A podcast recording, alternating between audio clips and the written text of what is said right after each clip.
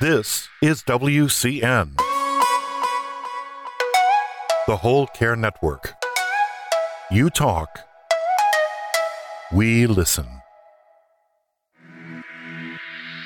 Content presented on the following podcast is for information purposes only. Views and opinions expressed during this podcast are solely those of the individuals involved and do not necessarily represent views of the Whole Care Network. Always consult your physician for medical and fitness advice, and always consult your attorney for legal advice. And thank you for listening to the Whole Care Network.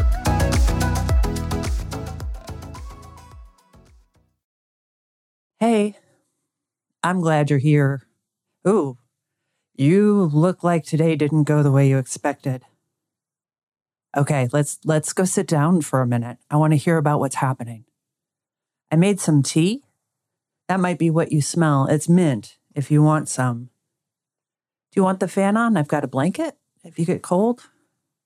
Okay. Tell me what's weighing on your heart.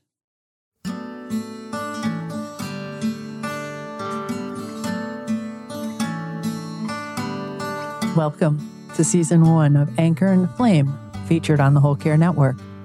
I am your host and celebrant, Heather Slutsky. I stand at the intersection of professional and family caregiving. I anchor folks to their resilience, their intuition, and their hope, while letting the passion they have for other people create a flame that can keep them warm and helps them light the way forward. Today, we are doing a go bag for being disrupted. Go Bag episodes walk through a specific kind of moment for anyone who is a caregiver. You can check the show notes for the materials that I referenced during the episode.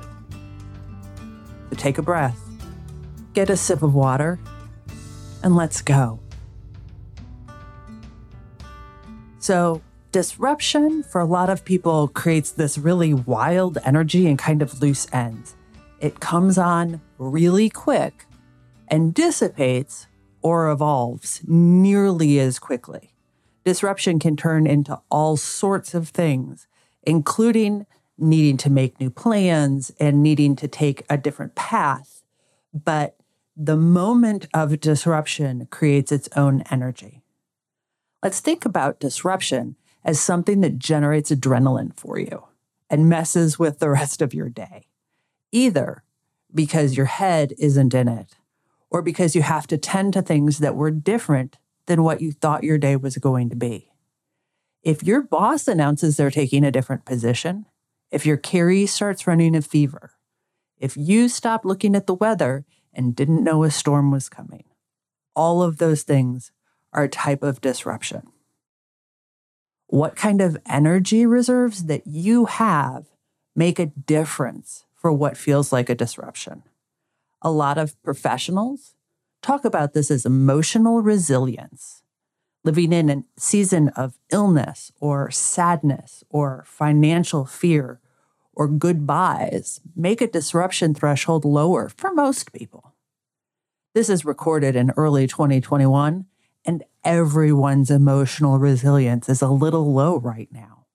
And caregivers, especially, are feeling the weight and isolation in the work that they do. So, what do we do now that the disruption has begun? So, this next idea comes from a company called Gartner, and they actually work in large IT spaces. But I think that they've got the right idea. So, a disruption shows up, and there are six types of action you can take when that disruption hits.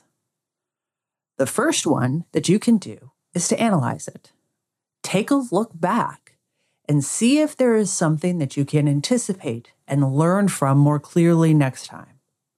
For people who have children, you all have that one time where your kid is slow to eat breakfast and maybe a little pale looking and a little bit whiny. But when you pour them into the car to go to school and you end up turning back around because they have got a very upset stomach, you learn that that slow to eat breakfast and a little bit pale might mean that you're about to have a disruption. So you can analyze it. The second thing you could potentially do when disruption hits is attack it. Fast, decisive action to make it stop. The dog jumping out of the car on the other side of town is disruptive. And the only thing that is the next right thing to do is to throw the car in park and start shouting for Fido. The third alternative that you can take a look at when disruption hits is finding an alternative. Is there something that you can do to just simply sidestep the disruption? You've just found out that the person who's coming into your interim boss role is somebody you've got a rocky relationship with. Is it time to get that rotator cuff fixed? One of the things you can look for, and this is the fourth thing that Gartner suggests, is looking for an ally. Is there a partner that you haven't engaged? Do you have a battle buddy on your unit or in your department or on your block? Is this the week to go ahead and not have a personal ally, but use the bigger systems that we all have in place now? Do you just order your groceries online and pick them up while you sit in your car instead of taking the time and energy that you need to to be away from home to go into the store? You have partners everywhere. You don't always need to have them engaged, but it's good to remember who they are. The fifth potential that Gartner talks about is acquiring. Sometimes you can just buy your way out of it. And if it's within your means, then go right on ahead and do it. You can treat your cousin who's visiting as a surprise to a limo from the airport instead of trying to figure out the best way to take care of your wife and drive to pick them up at the airport. And finally, just avoid it.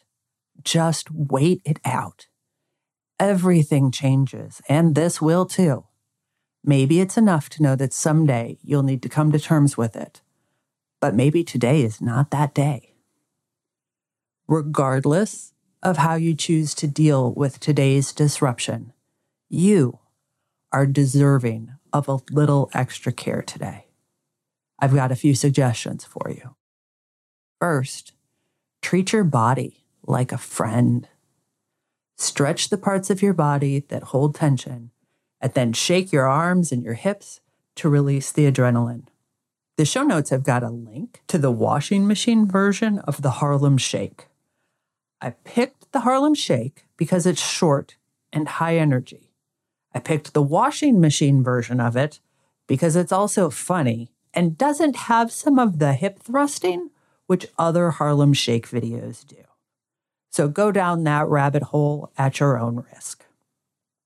The second thing that you can do is feed yourself with affection. Pick something easy tonight for dinner if you can, with a nice balance of nurture and nutrition. Finally, grab some comfort entertainment if you have the time and energy tonight. The art link in the show notes has a five minute video called Starling Murmuration 2020. If you just want to see how some disruptions can be beautiful in the end. I want to thank you for listening. I'm glad you took a minute today. I'm glad you reached out to grab a go bag and have somebody sit with you for just a minute. Know that I'm thinking about you and that I hope things get better. Disrupted days can be really hard. And knowing what you're going to do next, knowing how you're going to take care of yourself, figuring out how you're going to solve the disruption can take a lot of energy. Thanks for checking in with Anchor and Flame to see if we could help today. Taking the time to get a plan for what kind of tact you're going to take for your disruption, how you're going to take care of yourself so you have the energy to tackle tomorrow is important to do especially when we get big surprise feelings. Please share this with a friend who has had a disrupted day, and then add to the community discussion any ideas you have for comfort entertainment. Finally, consider rating Anchor and Flame on iTunes or wherever you hoard your podcasts. Take these tips, practice a little bit of self care, and take care of this disruption. You've got this.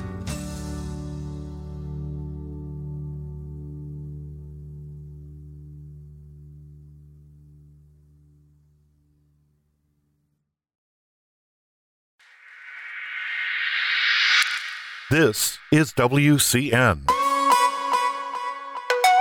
the Whole Care Network.